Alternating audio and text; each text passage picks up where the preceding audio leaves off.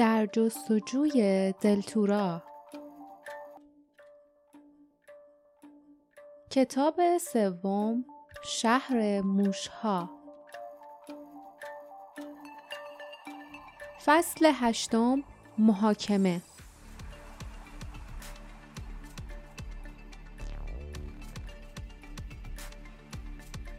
کنده های بزرگ داخل بخاری دیواری تالار را روشن کرده بودند و شعله آنها نور قرمز کمرنگی بر چهره های زندانیان میانداخت. آنها ساعتها آنجا ایستاده بودند و در این مدت جستجو برای یافتن فیلی به نتیجه ای نرسیده بود. موگیراها با اخ مواظب آنها بودند و هرچه زمان میگذشت چشمانشان تیره تر و خشنتر می‌شد. لیف، باردا و جاسمین که خسته شده بودند در سکوت به انتظار سرنوشتشان بودند. حالا دیگر آموخته بودند که بحث و خشونت و خواهش هیچ فایده ای ندارد. با آوردن حیوان پشمالویی به بیموش آنها بزرگترین جنایت را مرتکب شده بودند. سرانجام ریس به سخن آمد. بیشتر از این نمی‌تونیم منتظر بمونیم. محاکمه باید شروع بشه. صدای زنگ تنین انداخت و افراد سیاه پوش کم کم در تالار جمع شدند. آنها به ردیف رو به زندانیان صف کشیدند. لیف دید که تیرا دختر خدمتکاری که از تنبیه نجاتش داده بود در ردیف اول نزدیک او ایستاده است. سعی کرد به چشمانش نگاه کند اما دخترک به سرعت چشمانش را به زمین دوخت. ریس صدایش را بلند کرد تا همه بتوانند بشنوند. به خاطر آوردن این آدمای ناپاک اهریمن وارد بیموش شده. اونا مقدسترین قوانین ما رو زیر پا گذاشتن. اونا ادعا می‌کنن که کارشون از روی نادونی بوده. به نظر من اونا دروغ میگن مجازاتشونم مرگه. بقیه موگیره ها حرف اونا رو باور می‌کنن. فکر می‌کنن سرنوشتشون اینه که زندانی بشن. به خاطر همین حالا به عهده جام مقدسه که تصمیم بگیره. باردا، جاسمین و لیف دزدکی به یکدیگر نگاه کردند. این دیوانگی جدید دیگر چیست؟ ریس از روی تاقچه بالای بخاری دیواری جام نقره‌ای براقی که شاید زمانی برای نوشیدن به کار می‌رفت پایین آورد و با خشم گفت جام حقیقت رو معلوم می‌کنه بیموژ. جمعیت تماشاگر زمزمه کردند. بیموژ. بعد ریس دو کارت کوچک نشان داد. روی هر کارت یک کلمه نوشته شده بود. مرگ زندگی. او رو به زندانیان کرد و در حالی که چشمان تیرش برق می‌زد گفت یکی از شما باید کارت از تو جام برداره. کی داوطلب میشه؟ همسفران کمی مکس کردند. سپس لیف قدم پیش گذاشت و با بیمیلی گفت من بر می دارم. ریس سر تکان داد و گفت بیا جلو. لیف جلو رفت. ریس رویش را از او و سایر موگیره ها برگرداند و بعد دستش را که دستکش داشت روی جام گذاشت. لیف متوجه شد که تیرا با دقت زیادی ریس را نگاه می کند. ناگهان چشمان آبی دخترک از تعجب و ترس گشاد شد. او به سرعت به لیف نگاه کرد و لبهایش بی صدا تکان خوردند. وقتی لیف متوجه شد که تیرا چه می‌گوید چهرهش سرخ شد. روی هر دو کارت کلمه مرگ نوشته شده بود. تیرا حتما دیده بود که ریس کارت زندگی را با کارت مرگ دیگری که در آستین یا دستکشش پنهان کرده بود عوض کرده است. ریس مصمم بود که غریبه ها بمیرند. آن پیکر سرخپوش و بلند به سوی او برگشت. جام را بالا گرفت و گفت انتخاب کن. لیف نمی‌دانست چه کند. اگر فریاد می‌زد که روی هر دو کارت داخل جام مرگ نوشته شده است کسی حرفش را باور نمی کرد. همه فکر می کردند که از محاکمه ترسیده است. در مقابل حرف رهبر موگیرا کسی حرف او یا تیرا را باور نمی کرد و اگر هم قبول می کردند ریس دوباره کارت ها را به آسانی با هم عوض می کرد. لیف انگشتانش را زیر پیراهنش برد و یاقوت زرد روی کمربند را در دست گرفت. یاقوت زرد قبلا هم کمکش کرده بود تا جواب درست را پیدا کند. آیا حالا هم می توانست کمکش کند؟ پشت سرش آتش با سر و صدا میسوخت و با نور خود آن قامت بلند را به طرز ترسناکی روشن می کرد. جام نقره‌ای در مقابل شعله آتش به سرخی می‌زد. شعله آتش قلبش به تپش افتاد. دست پیش برد. انگشتانش را در جام فرو کرد و یک کارت برداشت. بعد به سرعت برق چرخید و ناگهان به پشت تلو تلو خورد و کارت از دستش در شعله های آتش افتاد. خیلی زود کارت آتش گرفت و سوخت. لیف در میان نفسهای بریده مردم وحشت زده فریاد زد ببخشید. اما اما خیلی راحت می‌تونیم بگین که من چه کارتی رو کشیده بودم. فقط باید به کارتی که تو جام مونده نگاه کنی. ریز کاملا ساکت بر جای مانده بود. در اثر خشم چنان گیج شده بود که یکی از موگیراها جام را از دست او گرفت و کارتی را که توی آن بود بیرون آورد و بالا گرفت. او فریاد زد. کارتی که مونده مرگه. زندانی کارت زندگی رو برداشته بود. جام قضاوتش رو اعلام کرده. لیف احساس کرد باردار شانش را چنگ می‌زند. او که زانوانش به ضعف افتاده بود برگشت تا با دوستانش روبرو شود. چشمانشان نشان می‌داد که آسوده خاطر شدهاند و در ضمن پر از پرسش بودند. آنها زنین شده بودند که او به عمد کارت را سوزانده باشد و در این فکر بودند که چرا؟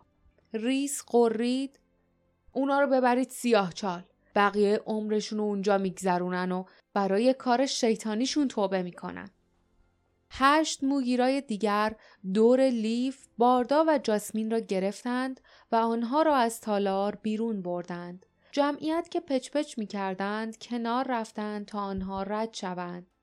لیف سرش را چرخاند تا در میان جمعیت تیرا را پیدا کند اما او را ندید. وقتی تالار را ترک می کردند صدای ریس را شنیدند که یک بار دیگر با صدای بلند با مردم صحبت می کرد.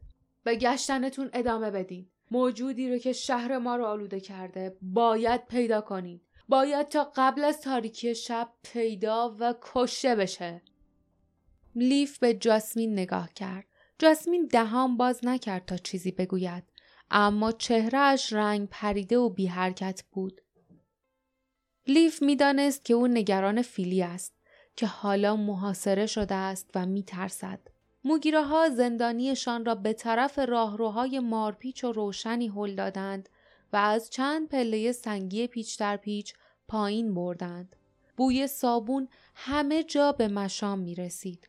سنگ های زیر پایشان هم شسته شده و برق افتاده بود. پایین پله ها فضای بزرگی با یک ردیف در فلزی دیده می‌شد. وسط هر در دریچه نصب شده بود که یک سینی غذا به راحتی از آن رد می‌شد. موگیرایی که جلوتر از همه بود یکی از درها را باز کرد و همراهانش لیف، باردا و جاسمین را به طرف در هل دادند. جاسمین از بیرون در نگاهی به سلول تاریک و بی پنجره انداخت و وحشیانه شروع به مقاومت کرد. لیف و باردا هم با خشونت برای آزادیشان مبارزه کردند اما فایده ای نداشت چون اسلحه ای نداشتند و همینطور هیچ وسیله‌ای که در مقابل ضربات شلاق موگیره ها که محکم به صورتشان می‌خورد و دستها و پاهایشان را میسوزاند از آنها محافظت کند. آنها را در سلول انداختند بعد در پشت سرشان محکم بسته و قفل شد. هر سه خود را روی در انداختند و با مشت به آن کوبیدند اما موگیره ها از آنجا دور شده بودند. صدای پایشان به سختی شنیده می‌شد. برای پیدا کردن نقطه ضعفی تمام سلول را دیوانوار گشتند اما تخت خوابهای چوبی و باریک به یک طرف دیوار وصل شده بودند و از جا تکان نمیخوردند. آبخوری خالی هم که به دیوار دیگر وصل شده بود همچون صخره محکم بود. باردا با چهره در هم کشیده گفت برمیگردم. ما که به مرگ محکوم نشدیم که باید به ما آب و غذا بدن آبخوری رو باید پر کنن نمی‌تونن ما رو اینجا بدون آب و غذا بذارن تا بمیریم اما ساعتهای غمانگیزی گذشت و کسی نیامد آنها به خواب ناراحتی فرو رفته بودند که از پشت در صدای خشخشی شنیدند لیف حتی وقتی از خواب بیدار شد فکر کرد صدا را در خواب شنیده است اما صدا دوباره به گوش رسید از روی تختش پایین پرید و با جاسمین و باردا که پشت سرش بودند به طرف در دوید. دریچه مخصوص غذا کنار رفته بود. از میان دریچه توانست چشمان آبی تیرا را ببیند. تیرا آهسته گفت رهبر موگیره دستور داده که هیچکس غیر از خودش حق نداره واسه شما آب و غذا بیاره. اما من اما من ترسیدم که نکنه یادش رفته باشه. چیزی خوردین؟ آبخوری رو پر کردن؟ لیف آهسته جواب داد نه تیرا خودت خوب می‌دونی که اون یادش نرفته تو واسه همین اینجا آمدی قصد ریس اینه که ما بمیریم نه امکان نداره صدایش دردآلود بود. جام به شما زندگی رو داد. باردا گفت نظر جام واسه ریس مهم نیست. اون فقط به خواسته خودش اهمیت میده. تیرا در رو باز کن بذار بیایم بیرون. نمی‌تونم. جرأتشو ندارم. شما اهریمن رو آوردی تو تالارای ما. هنوزم پیداش نکردیم. به جز آشپز کیشک همه خوابیدن. واسه همین من تونستم اینجا بیام و کسی هم متوجه نشد که نیستم اما مردم خیلی ترسیدن خیلی تو خواب از ترس داد می‌زنن فردا صبح قرار دوباره جستجو رو از اول شروع کنن از میان دریچه باریک به خوبی می‌شد ترس را در چشمان دختر دید. لیف گفت تو جایی که ما از اونجا میایم حیوانایی مثل فیلی اهریمن نیستن. ما با آوردن فیلی به اینجا اصلا قصد نداشتیم به کسی صدمه بزنیم. اون دوست جاسمینه.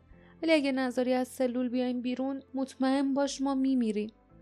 ریس می‌ذاره از گشنگی و تشنگی بمیریم. کسی هم هیچ وقت نمی‌فهمه. هیچ وقت. به جز تو. جز صدای ناله جوابی نشنیدند. لیف التماس کرد. لطفا کمکمون کن. کمکمون کن تیرا.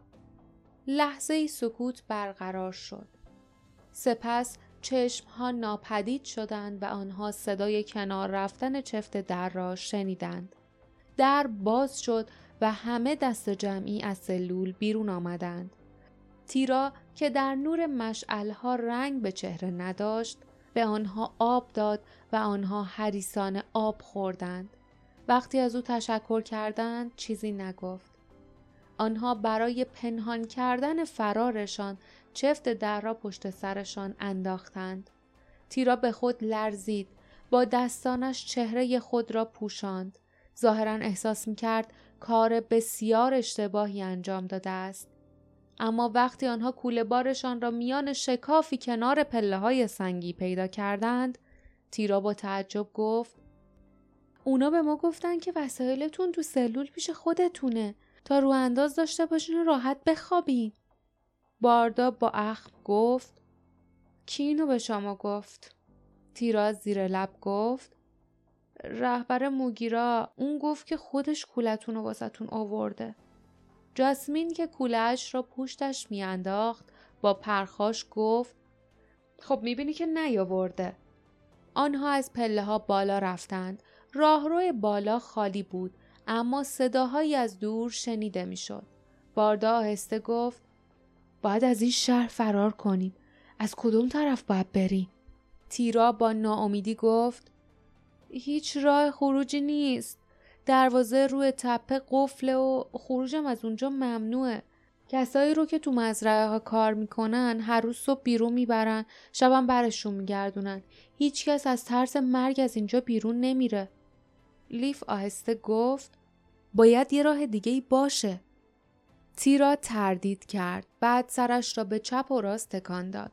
اما جاسمین این تردید را دید و از فرصت استفاده کرد و با اصرار گفت به چی فکر می‌کنی؟ به ما هم بگو. بگو تو ذهنت چی میگذره. تیرا لبهایش را لیسید و گفت میگن میگن که حفره میره به دنیای بیرون. اما باردا پرسید حفره چیه؟ کجاست؟ تیرا به خود لرزید.